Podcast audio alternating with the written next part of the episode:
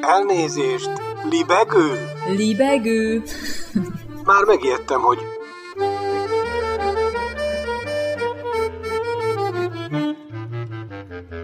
Üdvözlöm Önöket! Ez itt a Libegő újabb szellemröptető műsora. Balázs Attila vagyok, kívánok jó szórakozást!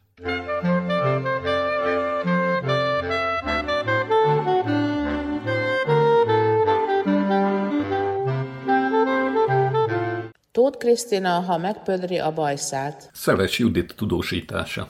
Női írók a folyóiratokban, folyóiratok női írók pályáján címmel konferenciát rendezett a Szépírók Társasága és a Szín Női Érdekvédelmi Fórum. Az eseményt online lehetett követni, és mintegy öt órán át tartott.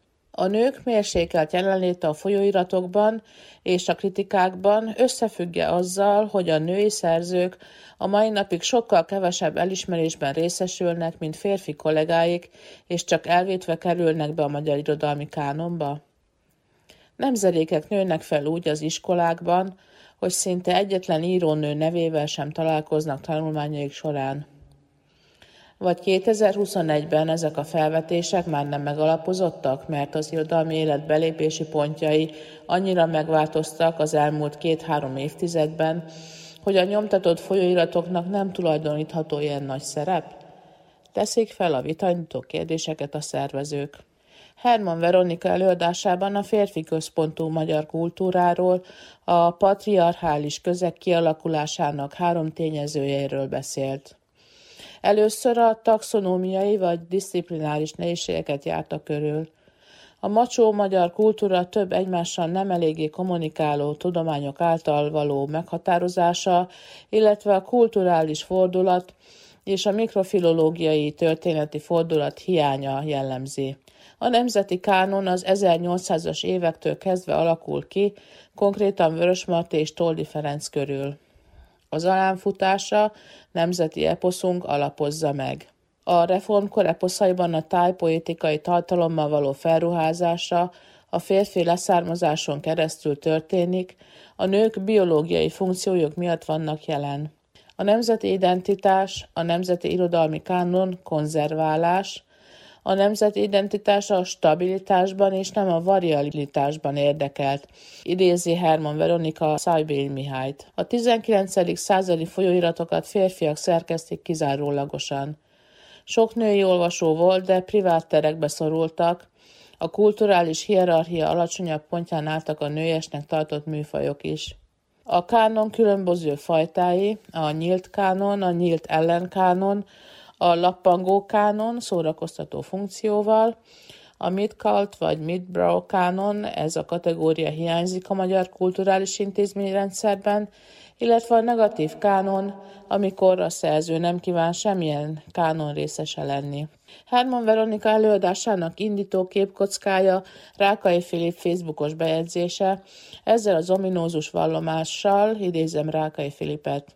Be kell valljam némi túlzással, hogy hetekkel ezelőttig azt sem tudtam, hogy Trót Krisztina a virágon van. Nyilván az én hibám is mindez, elismerem, hiszen amikor versolvasáshoz támad kedvem és időm, inkább a klasszikusokat, mint sem kortás költők műveit húzom elő. Nyilván, mert Tóth Krisztina nem tartozik a kötelező olvasmányok közé sem.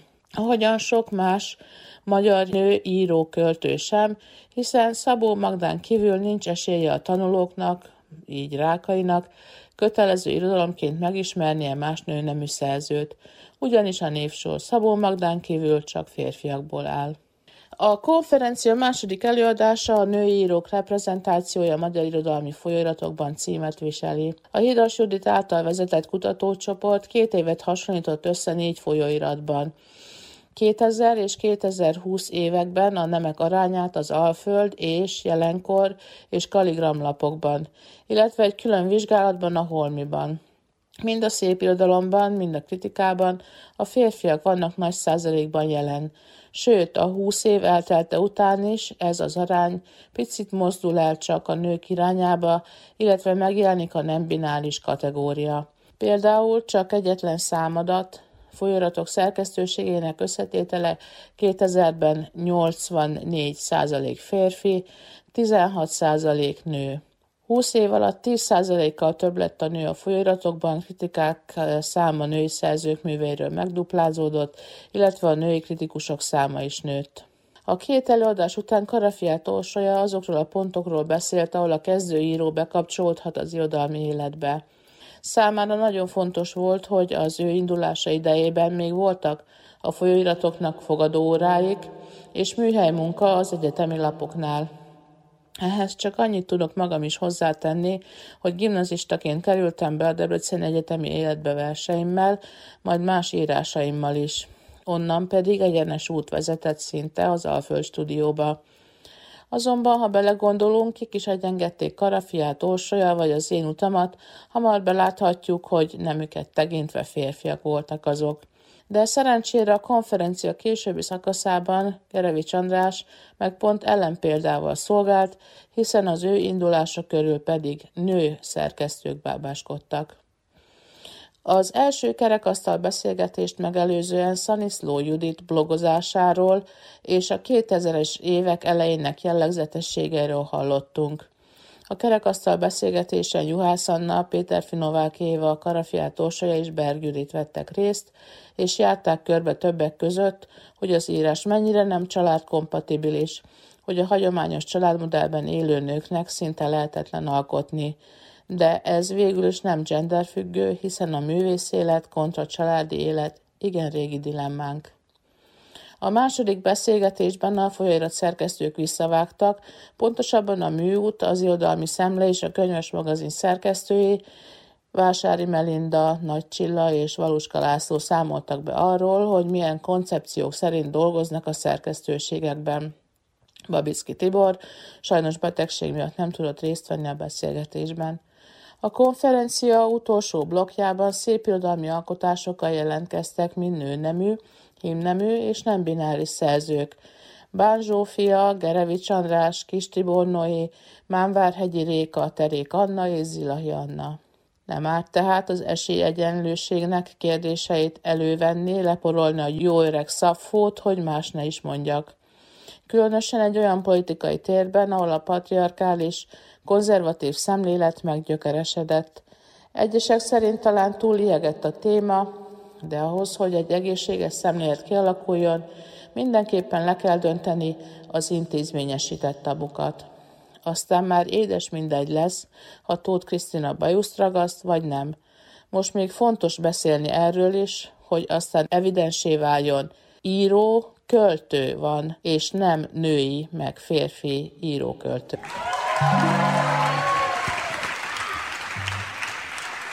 Kísértet járja be Európát.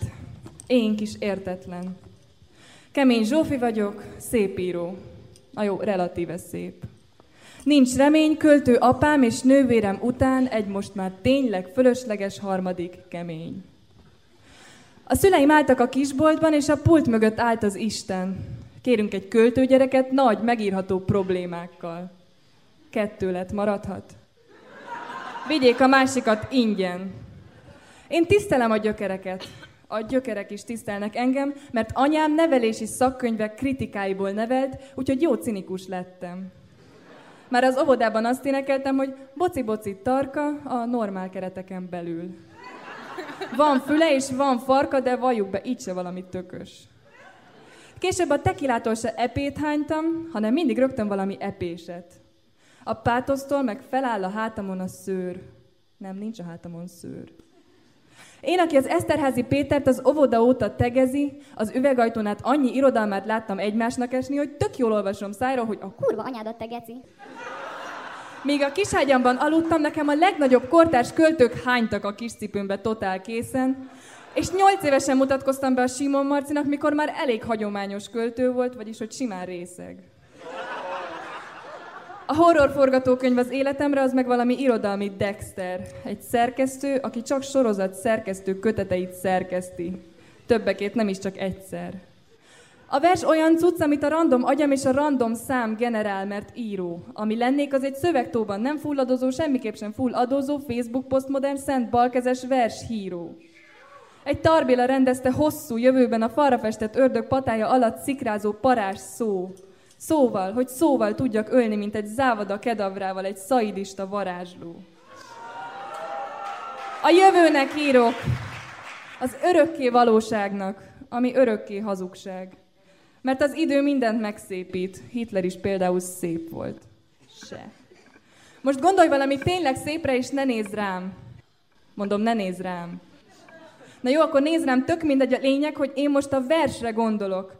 Mert a túlsó partra átvitt értelmet csak a vers hozza vissza, és ezen kívül is van még pár ok. Például, hogy végül remélem én is értővé válok. Kis értővé.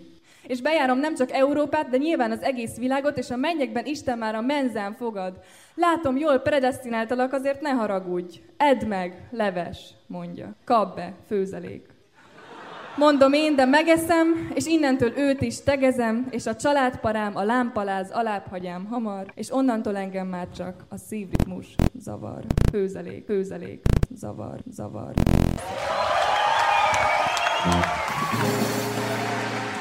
Kemény Zsófit hallották, előtte Szeles Juditot, és most uh, Grace énekel.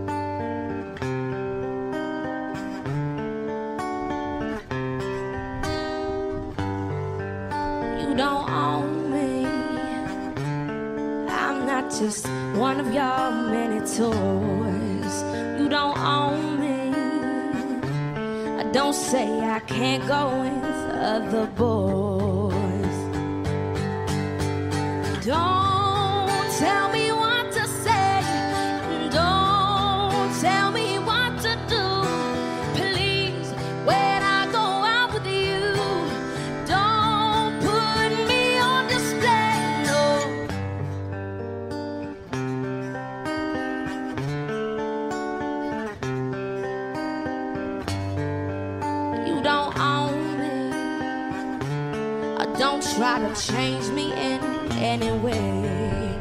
You don't own me. Uh, don't tie me down, cause I never stay.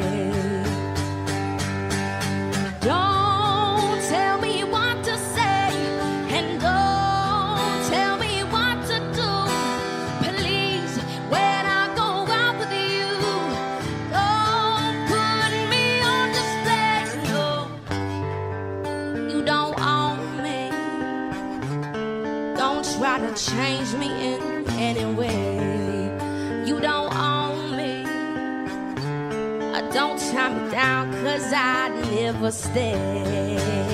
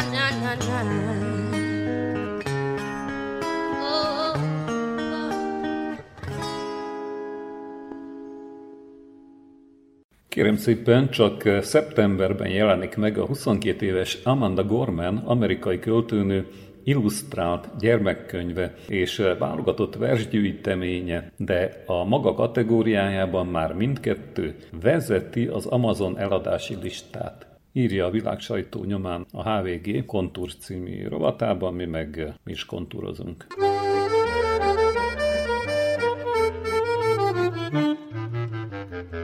A rendkívüli előadást...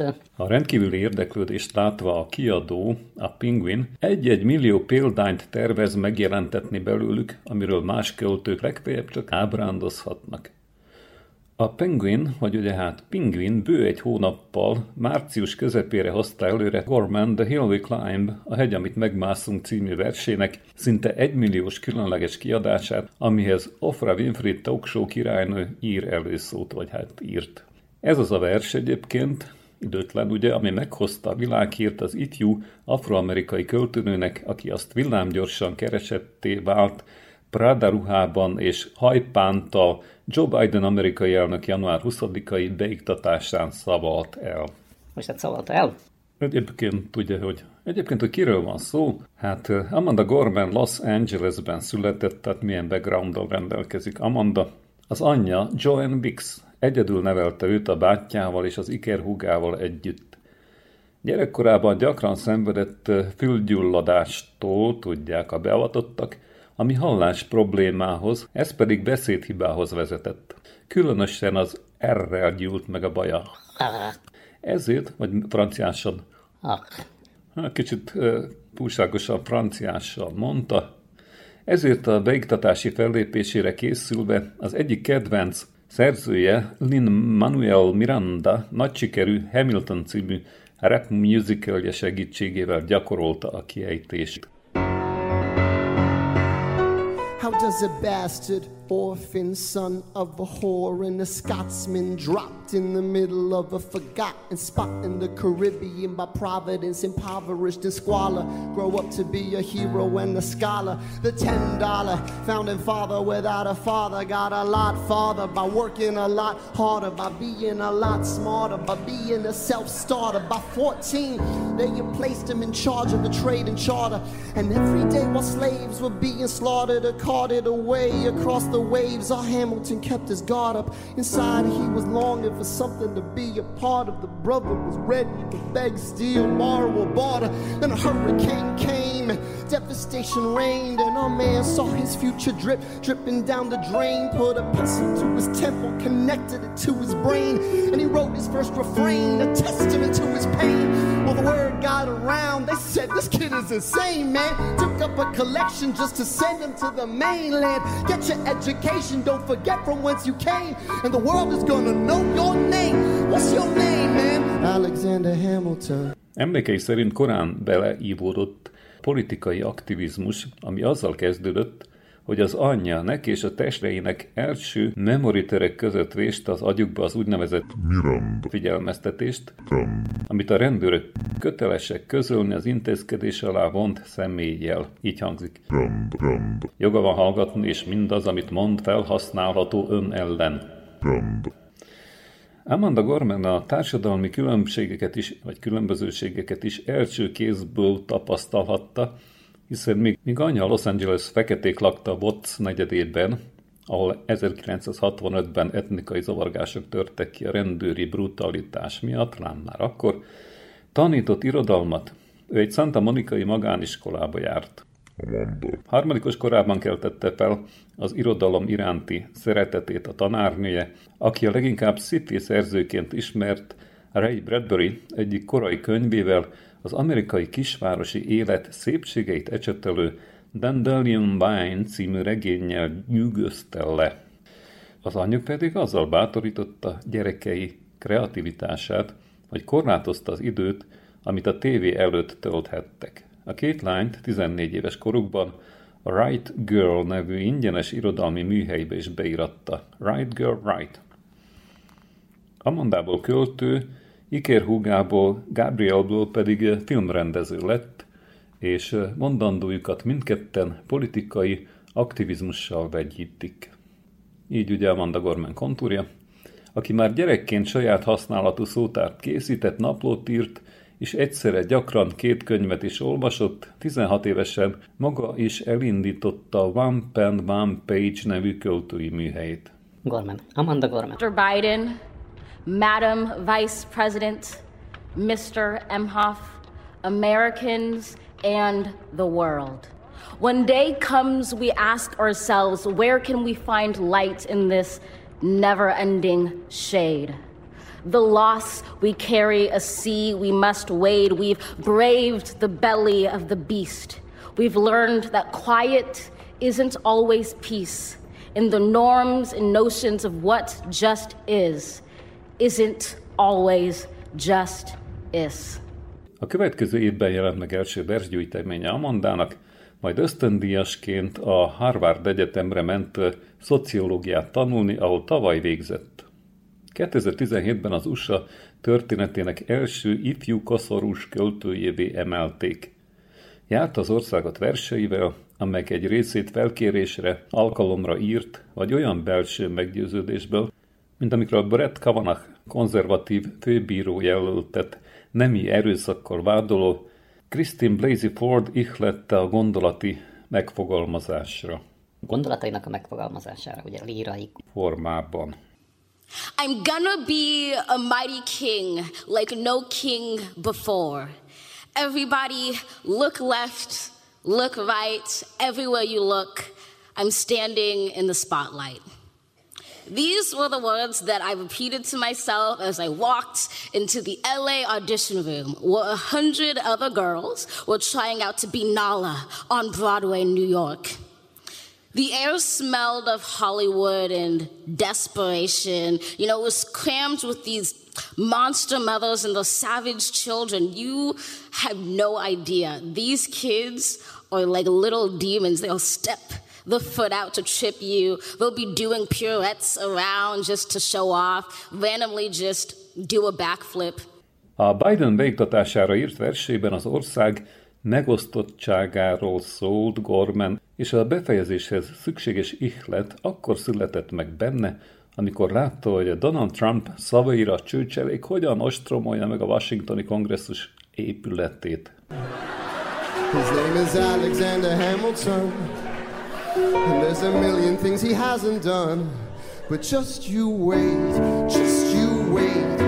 When he was 10, his father split full of it, debt ridden. Two years later, see Alex and his mother bedridden, half dead, sitting in their own sick, the scent thick. And Alex got better, but his mother Gorman elszólta az alkalomra írt versét az amerikai futball. Gorman, Amanda, elszólta az alkalomra írt versét az amerikai futball nagydöntőjén is ott is, és a First, a World First Lady, Michelle Obama a Time magazin címnap sztoriában beszélgetett vele, és a Twitteren és az Instagramon is milliósra nőtt a követőinek tábora. Szerződés kötött vele a szupermodelleket és, és sportsztárokat képviselő IMG Models ügynökség, ám Gormannek konkrét célja van. 2036-ban az első alkalommal, amikor a kora miatt megteheti, indulni akar az amerikai elnökválasztáson. Sok sikert, Amanda! Sok sikert! Oh quick.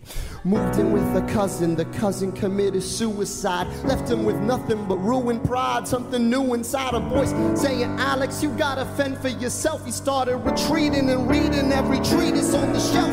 There would have been nothing left to do for someone less astute. He would have been dead and destitute without a cent of restitution. Started working, clerking for his late mother's landlord, trading sugar cane and rum and other things he can't afford. Scamming for every book he can get his hands on planning for the future. See him now as he stands on the bow of a ship headed for a new land. In New York,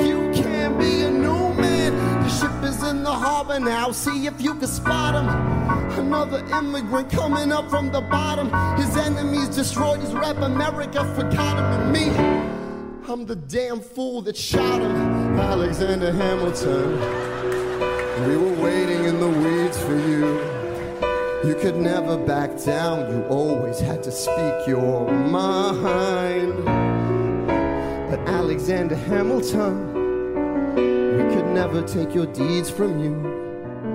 In our cowardice and our shame, we will try to destroy your name, but the world will never. Be the same, Alexander. Yeah, I'm the damn genius that shot him.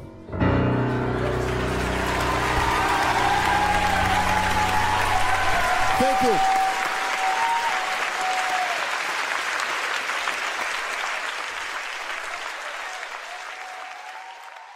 Önök változatlanul a libegőt hallgatják, rövidesen Móricz János kutató dél-amerikai kalandjaival folytatjuk.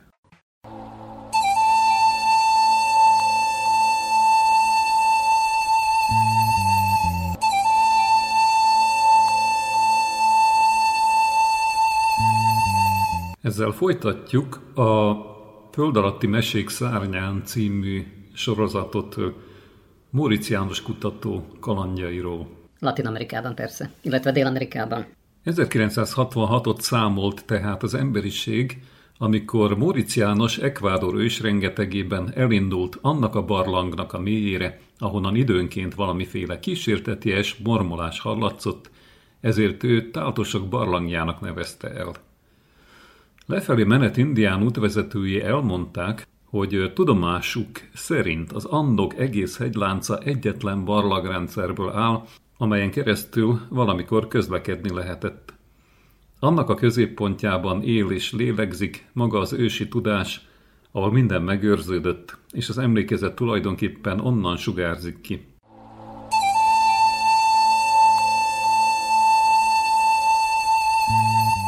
Természetesen azt Móric nevezte el aranykönyvtárnak, és miután elmagyarázta, mi is a könyvtár, az indiának lelkesen rábólintottak, hogy igen, igen, az az. És hozzáfűzték, varázsbóik egyetértettek abban, miszerint elérkezett az idő, hogy ez a tudás ismét nyilvánosságra kerüljön. Az ő tudásuk, miután ők, indiánok, ismét elfoglalhatják méltó helyüket a világon, de egyelőre még odalen nem szabad semmit se bántani. Természetesen Móricz megígérte, miként azt is, hogy indián testvéreinek az érdekeit mindig szem előtt tartja majd.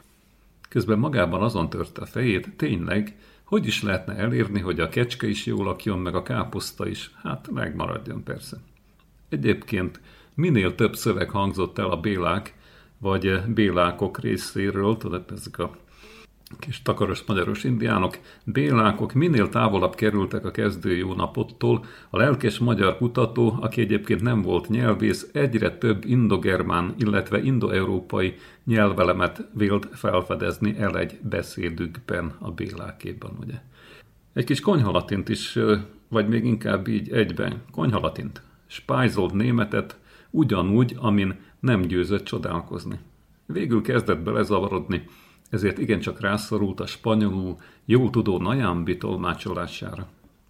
És közben egyre csak haladtak lefelé, ezzel párhuzamban a titokzatos mormolás erősödött.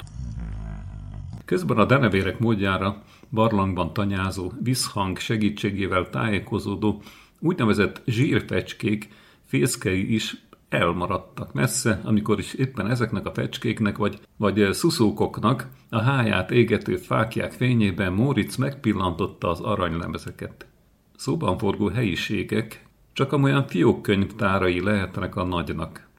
A lemezek telve képírással szerinte némelyik matematikai képleteket tartalmazott, némelyik meg az űrhajózásra vonatkozó rajzokat vagy annak is lehetett nézni őket, ám nem volt megállás mindaddig, amíg rá nem kanyarodtak egy tágas útra, melynek mindkét oldalán széttört szekerek hevertek. Közöttük felfigyelt egy felborult kétkerekűre, amilyet a rómaiak használtak egykor, azonban nem érkezett közelebbről megvizsgálni, mert azon a ponton a mormolás, penyegető morajlással morgássá erősödött, és az indiánok megtorpantak.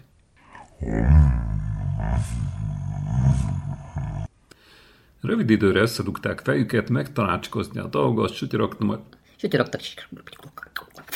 Majd úgy döntöttek, visszafordulnak ők. Ugyanis Sunkinak az alvilág istenének marosz napja van. Ezért még mindannyian ott hagyhatják a fogukat. Móricz Jánoson is végigfutott a borzongás, ugyanakkor érezte, egyszer megfelelő felszereléssel még vissza kell jönnie ide.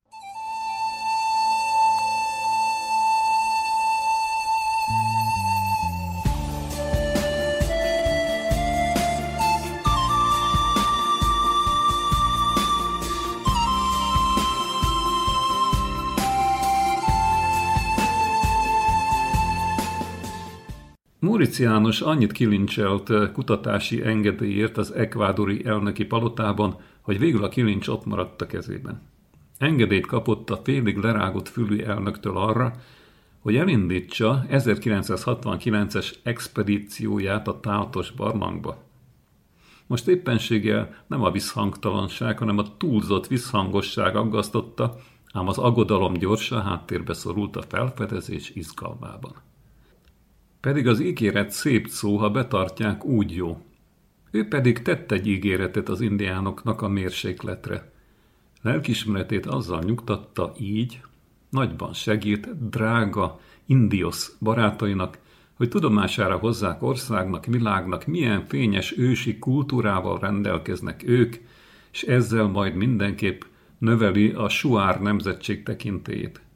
Bár csak ugyan túlzásnak tűnt, hogy a felkért szakemberek mellett vele tart a félközponti turisztikai hivatal is, meg az újságírók, meg a filmesek, a mindenféle rendezők, asszisztensek, sminkesek, fodrászok, az alkalmi szövegolvasásra elcipelt piperköt, színészek, piperköt. Isten tudja, ki még igen, ki meg nem. Hány vakmerő kalandor. Szerencsére sokan nem bírták a gyűrődést, így visszafordultak az emberpróbáló úton, és csak a legkitartóbbak maradtak. Moritz pontosan legyegyezte, hogy mintegy ezer méteres tengerszint feletti magasságból indultak lefelé a Tájosz gyomrába. Kb. 80 métert ereszkedtek kötélen, aztán olyan 100 métert mentek egy szélesedő folyosón, majd rátértek egy mellékútra a föld alatti stráda előtt, hogy a magyar kutató azt is megnézze. Több helyütt ez az út is elágazott, és minden elágazásban a dél keresztje csillagkép volt látható a falakon. Meg az is jól kivehető volt, hogy a barlang természetes andezit falait mesterségesen faragott gránit kockákkal erősítették meg emberi kezek valamikor, de hogy pontosan mikor? Luis Ortega főmérnök szerint cirka tízezer évvel ezelőtt történhetett. Vagyis hát azelőtt. Az expedíció magyar vezére erről később úgy vallott, hogy megilletődve mentek végig azon a folyosón, amelyen keresztül hirtelen egy tágas terembe értek. Lenyűgöző látványt nyújtotta, hogy a lámpák fénye két hatalmas oszlopra és a közöttük lévő öt darab kőből faragott, elkirálytalanodott trónszékre esett. Mindegyikkel szemben egy-egy másik folyosó sötét nyílása tátongott. Mindenfelé szétdobált madárszobrocskák hevertek meg mindenféle állatszobrok, és egész idő alatt valahonnan mélyről Bach, majd Mozart erősen átdolgozott zenéje szólt. Mérget lehet venni rá.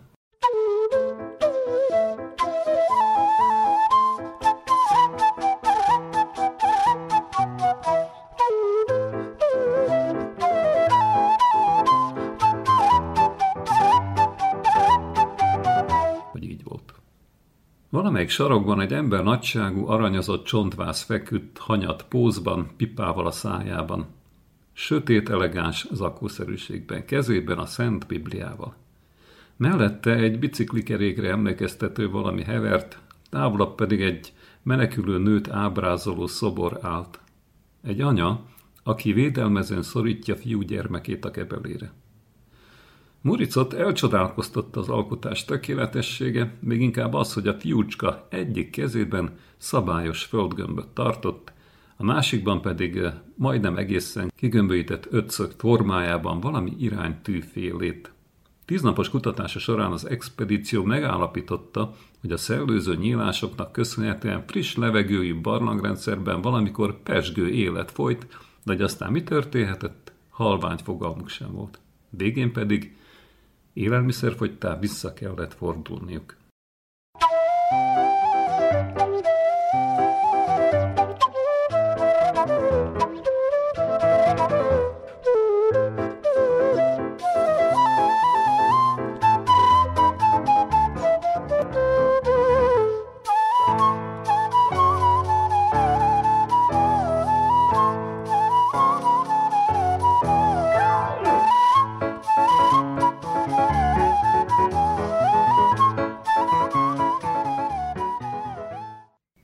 Sajnos kutatónknak a bizonytalanná vált politikai helyzetben soha, soha többé nem sikerült második expedíciót indítania. Az elkövetkező években, vagy évek valamelyikében Móricz János leírta azt is, hogy egyszer álmában meglátogatta az a nő, aki magát ősanyának nevezte, a gyermekről pedig azt állította, hogy az maga a kicsi Móriczka. Sajnálja, hogy ezen a ponton felébredt, mert az ébrenlétben nem talált tökéletesen kielégítő magyarázatot erre a furcsa álomra sem.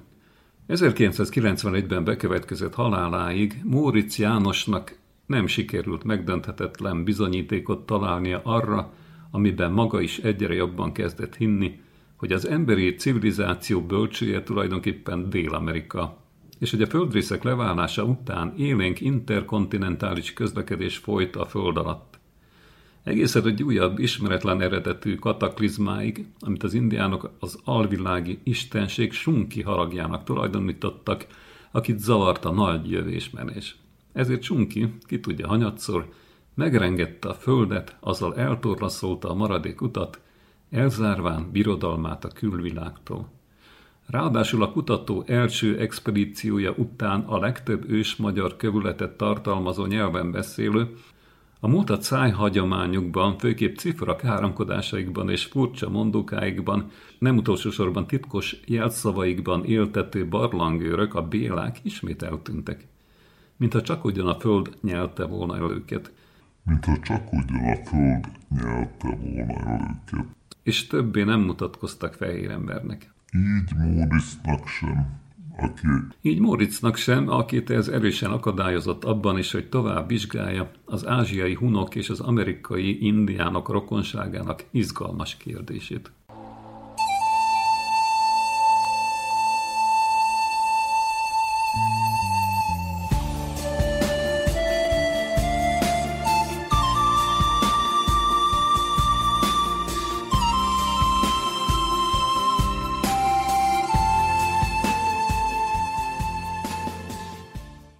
Úgy tűnik egyébként a sok részletében homályos történetből, hogy a részbőrű barátainak tett ígéretéhez híven Múric egyetlen aranytáblát se vett magához expedíciója során, és azt nem engedte meg másoknak sem, sőt a fényképezést se engedélyezte. Ami felszínre került, azt maguk az indiánok hozták fel, és ajándékozták bizonyos Crespi atyának, aki misszionáriusként gyógyítgatta, pátyolgatta őket. Az atya halálát követően a missziót óriási tűzvész pusztította el. Ami a kincsből megmaradt, azt ma az Ekvádori Nemzeti Bankban őrzik egy acél, egy vas, egy réz, egy arany és egy ezüst lakat alatt. Holmi nagy ládában. Persze az egészet jókor a széfben, ajtó előtt tán magával a hétfejű sárkányjal, miközben semmit sem lehet hallani tovább a vizsgálatokról. Rossz nyelvek szerint egyébként Crespi atya hagyatéka sok hamisítványt tartalmaz, amelyet maguk az atyához tartozó indiánok kalapáltak össze látván, hogy azoknak a daraboknak mennyire meg tud örülni a páter. Erich von Deniken 1972-ben látogatta meg Móricz Jánost, rövid idő után hazarepült, majd megírta bestseller könyveinek egyikét, amelyben nem kevesebbet állít, mint azt, hogy magyar kutató barátjával járt az aranykönyvtárban, Muric ezt menten cáfolni igyekezett, hangját azonban elnyomta a Deniken éljenzés. Később nem járt jól ő az élénken érdeklődő mormonokkal sem, akikkel rövid ideig szövetkezni próbált. Ugyanis utóbbiak egyre inkább azt kezdték hinni, hogy az ekvádori aranylemezek valójában a moroni angyal által alapítójuknak Joseph Smithnek említett aranytáblák lehetnek, ezért az egész őket illeti meg.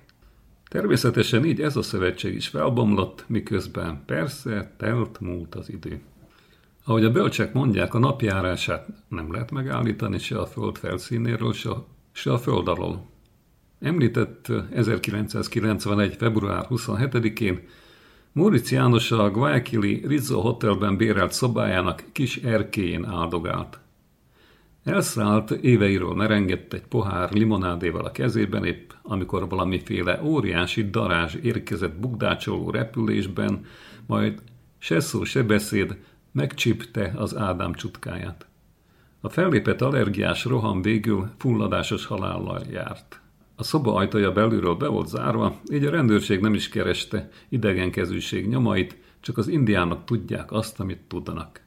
Nevezetesen azt, hogy az a darázs nem lehetett más, mint Sunki fia, akit a bosszúálló Isten szabadított Móricz Jánosra. Mert akárhogy is. De megmutatta a titkos utat újabb idők, újabb mocskos betolakodóinak.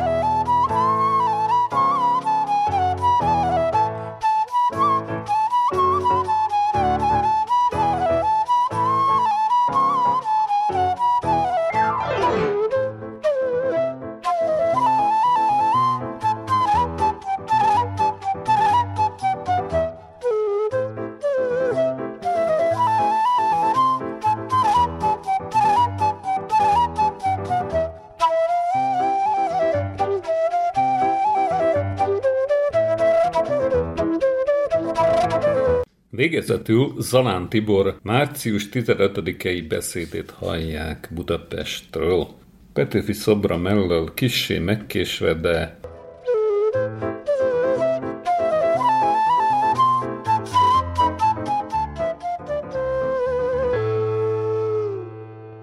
Sem a szabadságnak, sem a szerelemnek nem kedvező időket élünk Petőfi Sándor. Szabadságunk időben és térben korlátozott, szerelmünkhöz hiányoznak az alkalmak. Mozgás lehetőségeink kínosan korlátozottak, találkozásainkat kontaktokká silányították a történések. Sok mindenről beszélhetnék most neked veled, sok mindenről beszélhetnék mellé. Ahogy olvastam, nem voltál túlzottan udvarias ember, én sem leszek tehát az, amikor azt mondom, könnyebb volt nektek akkor, azon az esős napon, amelyet máig emlegetünk, amelyet máig tisztelünk, és feltehetően mindaddig tisztelni is fogunk, amíg a magyar nyelvet beszélik ezen a tájon. Miért is volt könnyebb? Vagy csak vagdalkozom az utókor kiszerűsége mögé bújva? Talán, talán.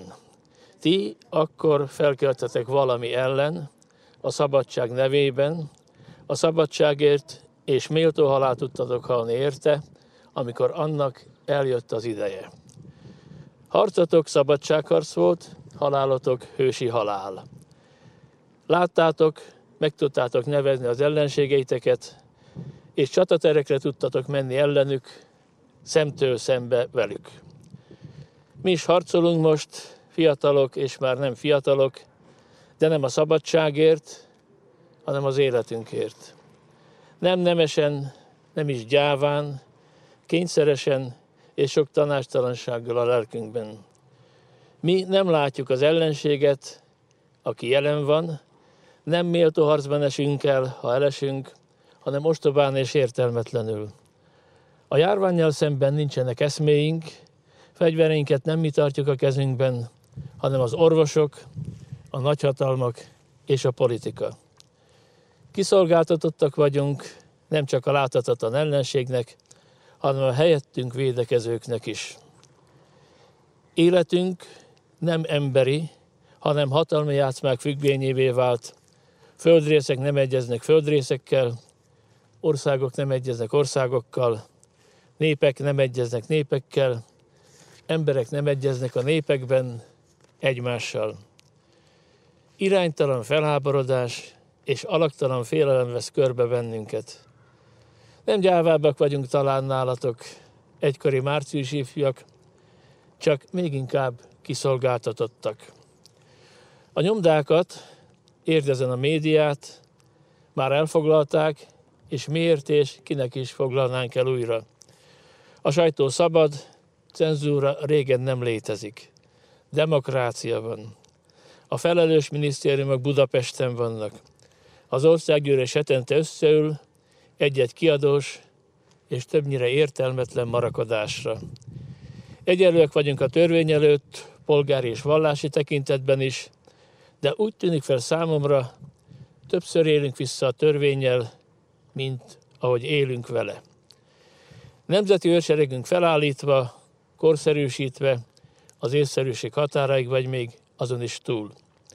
A mind több ránk háruló terheket közösen viseljük, ki többet, ki kevesebbet alapon. Az úrbéri viszonyokat formálisan megszüntettük, de a közjó szempontjából ezeket a gyakorlatban eltüntetni eddig még nem sikerült. Esküdszék képviselet egyenlőség alapján előírva van, de amint azt Orwell 66 évvel ezelőtt megírta, mindig vannak és lesznek egyenlőbbek. A Nemzeti Bank működik, hol rosszabbul, hol jobban, még nem mentünk tönkre. A külföldi katonákat elvitték tőlünk, a magyar katonákat akaratuk szerint viszik, ahová akarják, külföldre. Politikai foglyok tudomásom szerint nincsenek a börtöneinkben. Az a bizonyos unió, amit a 12. pontban kifejtetlenül követeltetek, viszont máig nem valósult meg, Trianon 101 évvel ezelőtt ezt végső pecséttel zárta le. Szóval rendben vagyunk úgy, ahogy. Nem beszámoló vagy panaszfolyam akart lenni az előző válaszfelsorolás az akkori követeléseitekre. Csak jelzés, azért nem vagyunk túl jól. Akkor sem, ha megvalósult majdnem minden, amire ti vágytatok. Épülünk ám, közben leépülünk. Nem elsősorban a vírus miatt. Azt vagy legyőzzük, vagy ő győzze bennünket. Előbb-utóbb kiderül. Hanem, mert nem szeretjük egymást. Vagy nem jól szeretjük. Ember az embert, magyar a magyart. Még most sem, amikor van közös ellenség, amelynek egyetlen szándéka elpusztítani bennünket. A halál az ablakunk alatt kaszál, és mégis áldás küzdelem zajlik pénzért, hatalomért, mintha mindegy is lenne, mibe kerül ez nekünk. Ám kinek? De talán hagyjuk is, ünnepelnünk illik ilyenkor. Ünnepelni? És hogyan? Az utcák üresek, a boltok és intézmények bezártak, a rólad elnevezett intézményben, amelynek a kertjében üldögélek, közönség nélkül zajlanak a rendezvények, annak lehet nevezni őket. A könyvtár, ahol olyan kellemes órákat tölthettünk emberebb időkben, szintén bezárt. Bezárt a világ, Petőfi Sándor, és te ezt alig ha tudod most így elképzelni.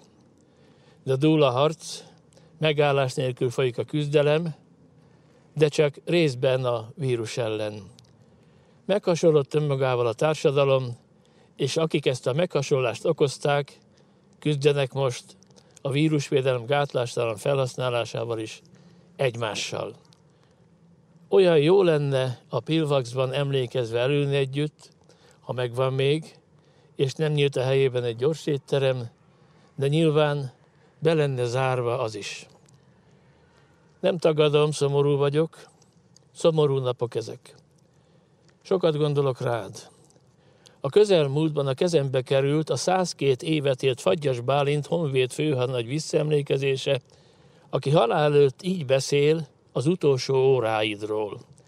A még élő Petőfit bevitték Székelykeresztúrra, és ott Lázár Márton vendéglős istálójában a jászolba fektették a sebesültet, aki azonban ott a jászolban reggelre meghalt. Végül egy fa alá gödröt ástunk, a holttestet koporsóba tettük, és a koporsó fedelét szögekkel kivertük, a fedelén kivertük ezt a nevet, Petőfi Sándor. Igaz, nem igaz, tömegsír vagy jeltelen sír, Székely keresztúron egy falat, kidönti el már ezt. Ami engem megragadott és foglalkoztat, a kikerülhetetlen párhuzam, hogy ő Jászolba született, te pedig Jászolban haltál meg. Ez a Jászol talán a kiválasztottak sorsa. És lásd, a mai időkben hiába idézni, mint a Utasi József emlékezetes sorait, aki egy máskorban másokból szólított meg, talpra Petőfi, sírodat rázom, szólj még egyszer, és nem folytatom, mert tényleg nem tudom, miről is kellene most szólnod. Ha lehet, érdemes ma beszélni valamiről is. Zalán Tibor fiktív levelét hallották Petőfi Sándorhoz, ezzel vége az eheti libegőnek talpra magyar viszont hallásra. Üdvözlettel Balázs Attila. A következő dal Petőfi haláláról szól, és Dienes András verzióját fogadja el autentikus dalán.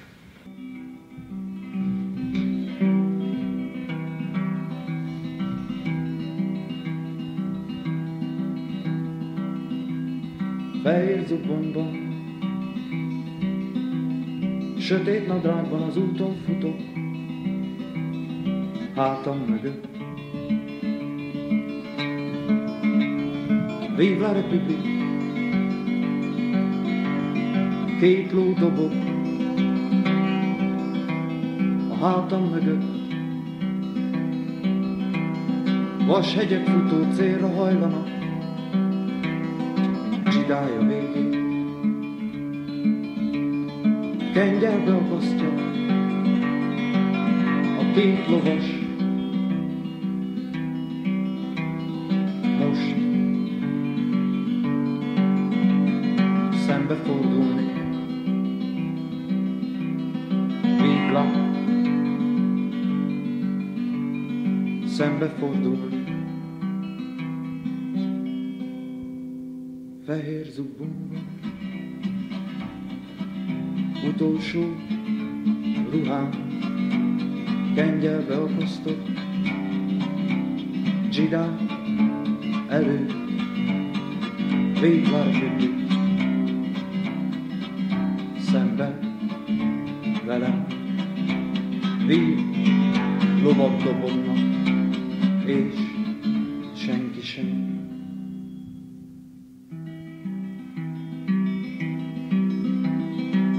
Nem, nem, csak így nem.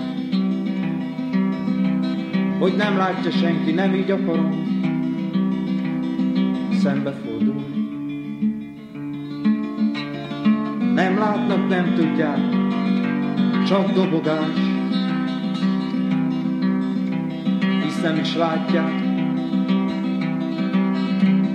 senki sem látja, hogy szembefordulok.